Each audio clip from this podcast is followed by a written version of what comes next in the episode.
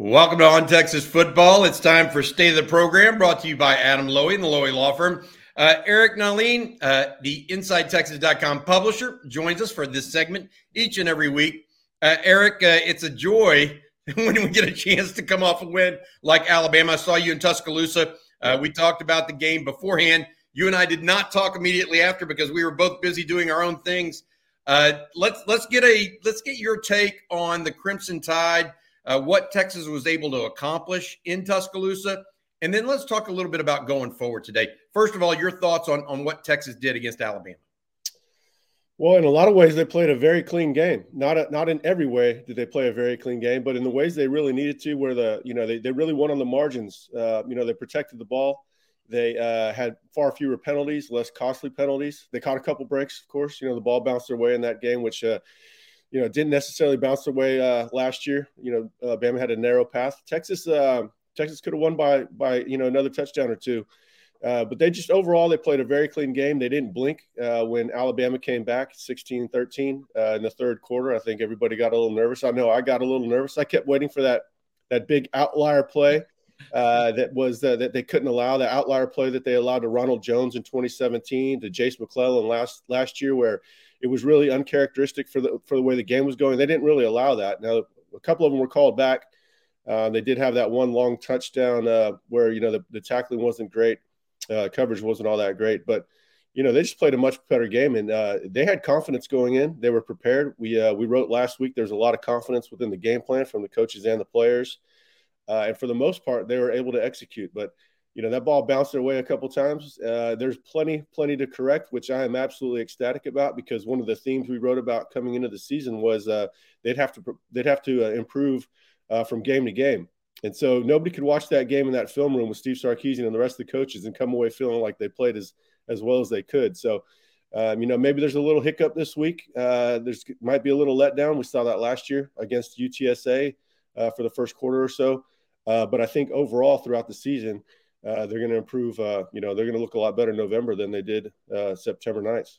Yeah, I tell you what, that game against UTSA, you mentioned that, and I recall Texas kind of sleepwalking, and then Roschon Johnson kind of woke them up uh, with some uh, really physical runs. Yep. Uh, and got the Tex got Texas going in that regard.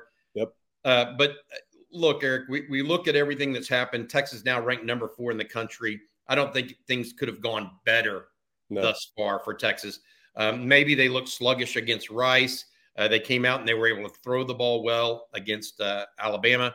Uh, they they they go up against a Wyoming team that is pretty stingy uh, on defense. Yeah. They, they, have a lot of mature players. We had uh, the uh, beat writer for the Wyoming Tribune Eagle on this morning on t- on Coffee and Football. He was talking about half their players on defense are like 24 and 25 years old. Yeah. They're, yeah. they're like the old BYU guys, and so it's not so much that they're supernaturally gifted or something like that, like a lot of teams you might see, or like an Alabama, they're just play together and are intelligent and have been doing it a while, right? So they have a lot of experience. Um, but that team comes in. Um, one of the things Texas was able to do last week was create a. It was a run game, but it was almost based on perimeter passing, right? Yeah. Mm-hmm. Um, Wyoming's going to try to stop the regular run. Do you think Steve Sarkisian now keeps going to this kind of quick outs to whether it's the running back or to Xavier Worthy uh, or the the bubble screens, et cetera, on the outside to, to manufacture what essentially is a running game? Well, you know, there's two ways that, that Texas can kill you pretty pretty uh, thoroughly, and one of them is to run the ball, and the other one's to throw it over the top. And so you're seeing a lot of space in the middle. We saw it versus Rice, and then we saw it uh, Saturday versus Alabama. I, I, wrote one of the keys to the game was to to really work the middle of the field, and man, Ja'Tavion Sanders had more open space than Forrest Gump in Alabama running running down the field. Uh, you know, there was no bodies there. Uh, you know, they were all focused uh, playing forward. Some of it was uh, to stop the run, some of it the perimeter game, and some of it was over the top. Uh, and he had a lot of room to run. So I think that's going to be a common theme. We saw that also work with Jordan Whittington, another guy that can uh, exploit that part of the field. I think over the as as you know Quinn becomes more comfortable. You know, we saw him take huge steps on Saturday uh, he's going to start drilling a lot of those throws over the middle. You know, we already saw success Saturday, so I, I think the middle of the field is going to be huge for Texas uh, pretty much the whole season. Uh, here's a, here's a stat for you. You're talking about JT Sanders being open. Who leads the Longhorns in in uh, yards per reception. JT Sanders yeah. with 2020 uh, with 22 yards a catch, seven yeah. catches so far this year for 158 yards. You're right. The middle of the field was absolutely open. And, you know, frankly, that may be what pulled up the second safety and allowed AD Mitchell to get deep, what allowed uh, Xavier Worthy uh, to get deep as well. I'm more concerned about Quinn Ewers' con- continued development. Clearly, we saw a different Quinn Ewers against Alabama than we saw against Rice. What Quinn Ewers do you think we see this week against Wyoming? Could it go either way? I mean, what what are you thinking? Uh, you know, I mean, no, that, that guy, you know, his reputation behind the scenes is to have ice water in his veins. I think uh, we're starting to see uh, the, what he's going to become, uh, and you know, probably long term. Uh, you know, uh, Saturday was the first time I said, you know, this guy's really got the mentality for the NFL. You know, we knew we had the talent. We we wanted to see him take the next step from a, a mental approach, the you know, the demeanor on the field. Uh, and he couldn't look more comfortable sitting on the sidelines. Is you know, reminiscent of Joe Montana getting ready to to lead a final drive uh, to victory so that I, t- I think he took very big strides in that way. But um, you know what he, what we what he did on Saturday was very similar to what he was doing in practice in August. So for whatever reasons he had uh, trouble uh, versus Rice, you know we know that some of that was his fault, some of that was receiver fault, some of that was the O line, a lot of it was the O line. The O line protected him uh, quite well on Saturday, and and uh, he he started making those throws, but he was hitting throws everywhere. It wasn't just the deep ball; he was uh, very accurate throughout the day. Uh, a couple balls that were a little high uh, had to be thrown high due to coverage and uh, the passing lane. So, you know, he had one maybe one errant pass the entire game, or that, that was uncatchable. I think this is the, the Quinn Ewers you're going to see uh, as long as he's a Longhorn, and then after some rookie lumps in the NFL, you're probably going to see him be like that in the NFL too. Gotcha. Uh, I want to say thanks to our sponsor. Uh, now, that's Adam Loewy of the Loewy Law Firm. Uh, he's been helping injured Texans and his clients for decades. Uh, give him a shout at 512 280 0800 or visit him at loewylawfirm.com.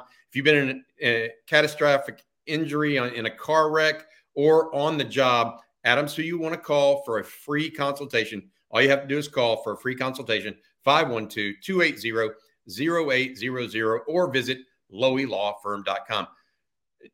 Eric, um, Texas right now has been more pass heavy than run heavy. Not too surprising given their their uh, ability to get to go up against uh, an Alabama team that prides itself on stopping the run. Texas right now is averaging 325 yards a game passing, 132 rushing. They've, they've scored eight total TDs on offense. Six of those have come throwing the ball, 2 mm-hmm. running. Is that a harbinger of things to come? Are we are we going to see more production passing as we go through this year? And Sark is trying to get these what he calls dirty yards running the ball. Yeah, I mean, uh, you know, it's probably eating up Sark inside until he sees the results in the scoreboard. Uh, he wants to run the ball. You know, everybody associates uh, Sark with throwing the ball. Uh, a lot of that stems from his time at Alabama and, and, having that prolific passing offense and all those wide receivers. But you know, a lot of that success was set up by the run. So this this time he's he's having to work it work it backwards a little bit and uh, you know throw the ball to open up the run, which. Uh, in in some games, they will be able to run the ball. Honestly, you know, I think that's I anticipate that going forward in the conference. Uh, but some of these tougher teams that, that truly sell out, you're going to take what they give you. And, uh, you know, we knew coming into the season that they could work the whole field. Um, they can run a lot of different uh, personnel packages that they, they didn't have uh, last year. They've got secondary and third and tertiary uh, weapons in the passing game. Uh, so the Sark's just playing to his strengths. You know, last year I'm not sure he did that a whole lot. We saw we saw them turn over a leaf going into the bowl game. we knew 11 personnel was going to be a lot more prominent, and you know, so far that's the case. Yeah. Uh, anything that that utterly surprised you before we go into the defense, and, and don't mention a defensive thing. Anything that utterly surprised you on out about the game against Alabama on offense at this time?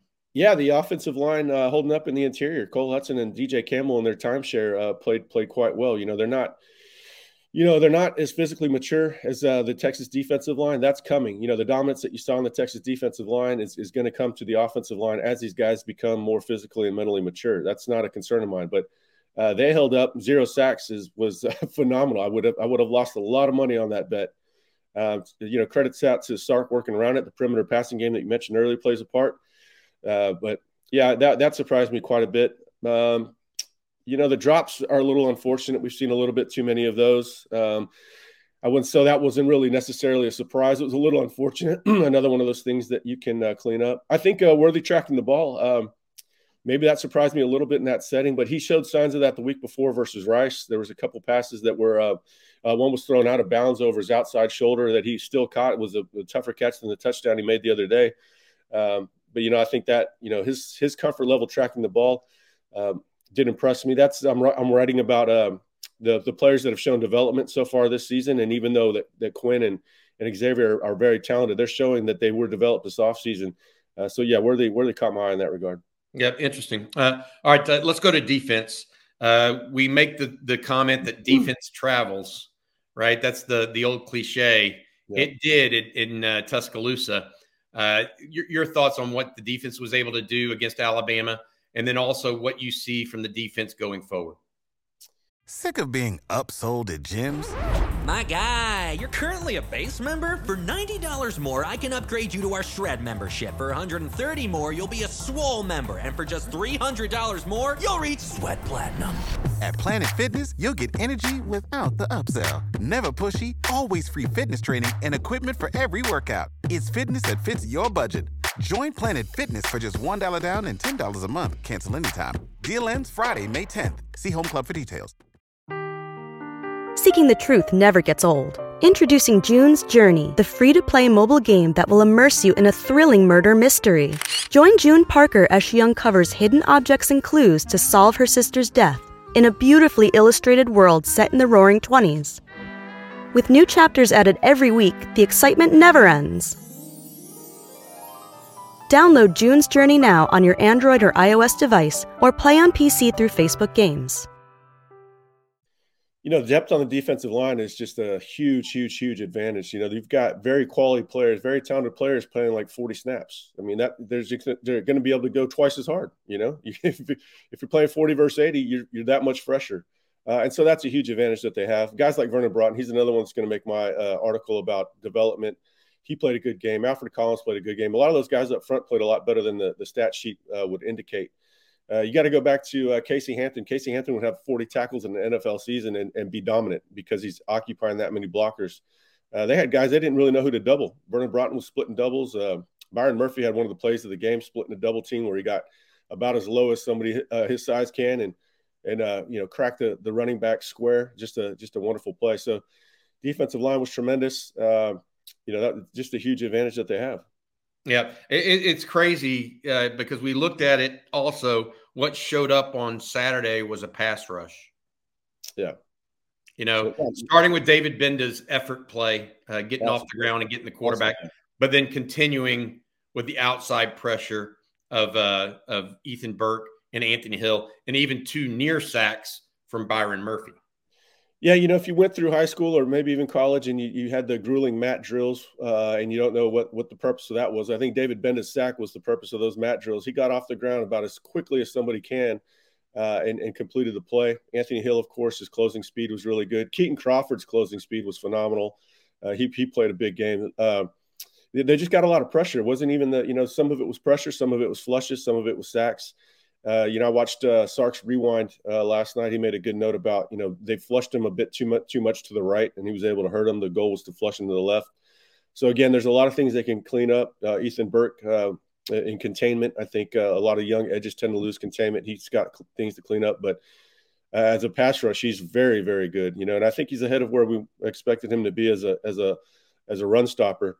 but the the improvement that they're getting from that buck edge as a pass rusher is uh, is night and day from last year. It really is. This is, I mean, Ovia Oghoufo just just did not provide a pass rush, essentially. Right.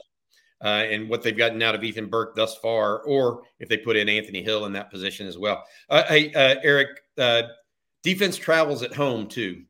And so, any thought that Wyoming might be a game where the Longhorns overlook the Cowboys? Uh, you know, you thought that might be out of the out of the realm, given that Wyoming beat uh, Texas Tech in overtime yeah. uh, earlier, uh, and you know to start the season.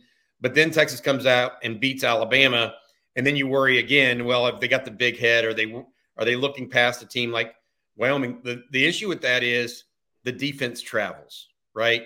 right. So even at home, uh, you're going to have that same defense. Does does that defense really make just about every game that Texas plays a tough out for its opponent? Yeah, I think it does, but at the same time, uh, that creates desperation on the other side, and they're going to throw the kitchen sink. So you know, you could see trick plays and all kinds of outlandish things uh, that you're not expecting. Um, you know, Wyoming's kind of come in, and they're not going to be intimidated. You talked about their age. You know, uh, they're they're mentally and physically mature. They're going to be, um, you know, they're going to be ready to go, just like Texas was going into Bryant Denny. You know, that age is a huge advantage in college football. Um, and so I, you know, I, I think they're to, it's going to be a more physical game than people probably anticipate for uh, Texas playing a non-conference uh, game or lower, lower uh, uh, rated team. But um, yeah, they got to be ready for the kitchen sink, double passes and, and, everything like that. Wyoming, if they want to line up and run on Texas, it's not going to happen. They'll get their quarterback killed, uh, which is tough to do because he's exceptionally tough. But uh, you know, I think uh, I think they're going to have to really sell out to try to score points for Texas, and that could go either way. You know, then that, then you might force turnovers and, and get up on them quick. Uh, but you've got to have a lot of confidence in the defense going forward. Uh, year three continuity is huge. It's my number one leading indicator coming into the season. Um, that and because of all the the you know the, the experience they have, they're able to build out and just sort of uh, you know play good coverage behind, letting a, a, a, wild athlete like Anthony Hill Hill go crazy out there. Um, so they're in a very good spot. They're getting the most out of these players. They're putting them in the in the right positions. Jett Bush is playing well. I mean, it's uh, you know, it's a, it's a total team effort on defense. They're the uh, I don't know how many guys played on uh, Saturday, not nearly as many as Rice, but you know they're they're able to play more guys than than their opponents for the most part. I've got a stat for you. So David Gbenda and Jaylan Ford are the team's two leading tacklers at 12 and 10 respectively. Okay. After that, there are 10 other defensive players that have between seven and six tackles. So yeah.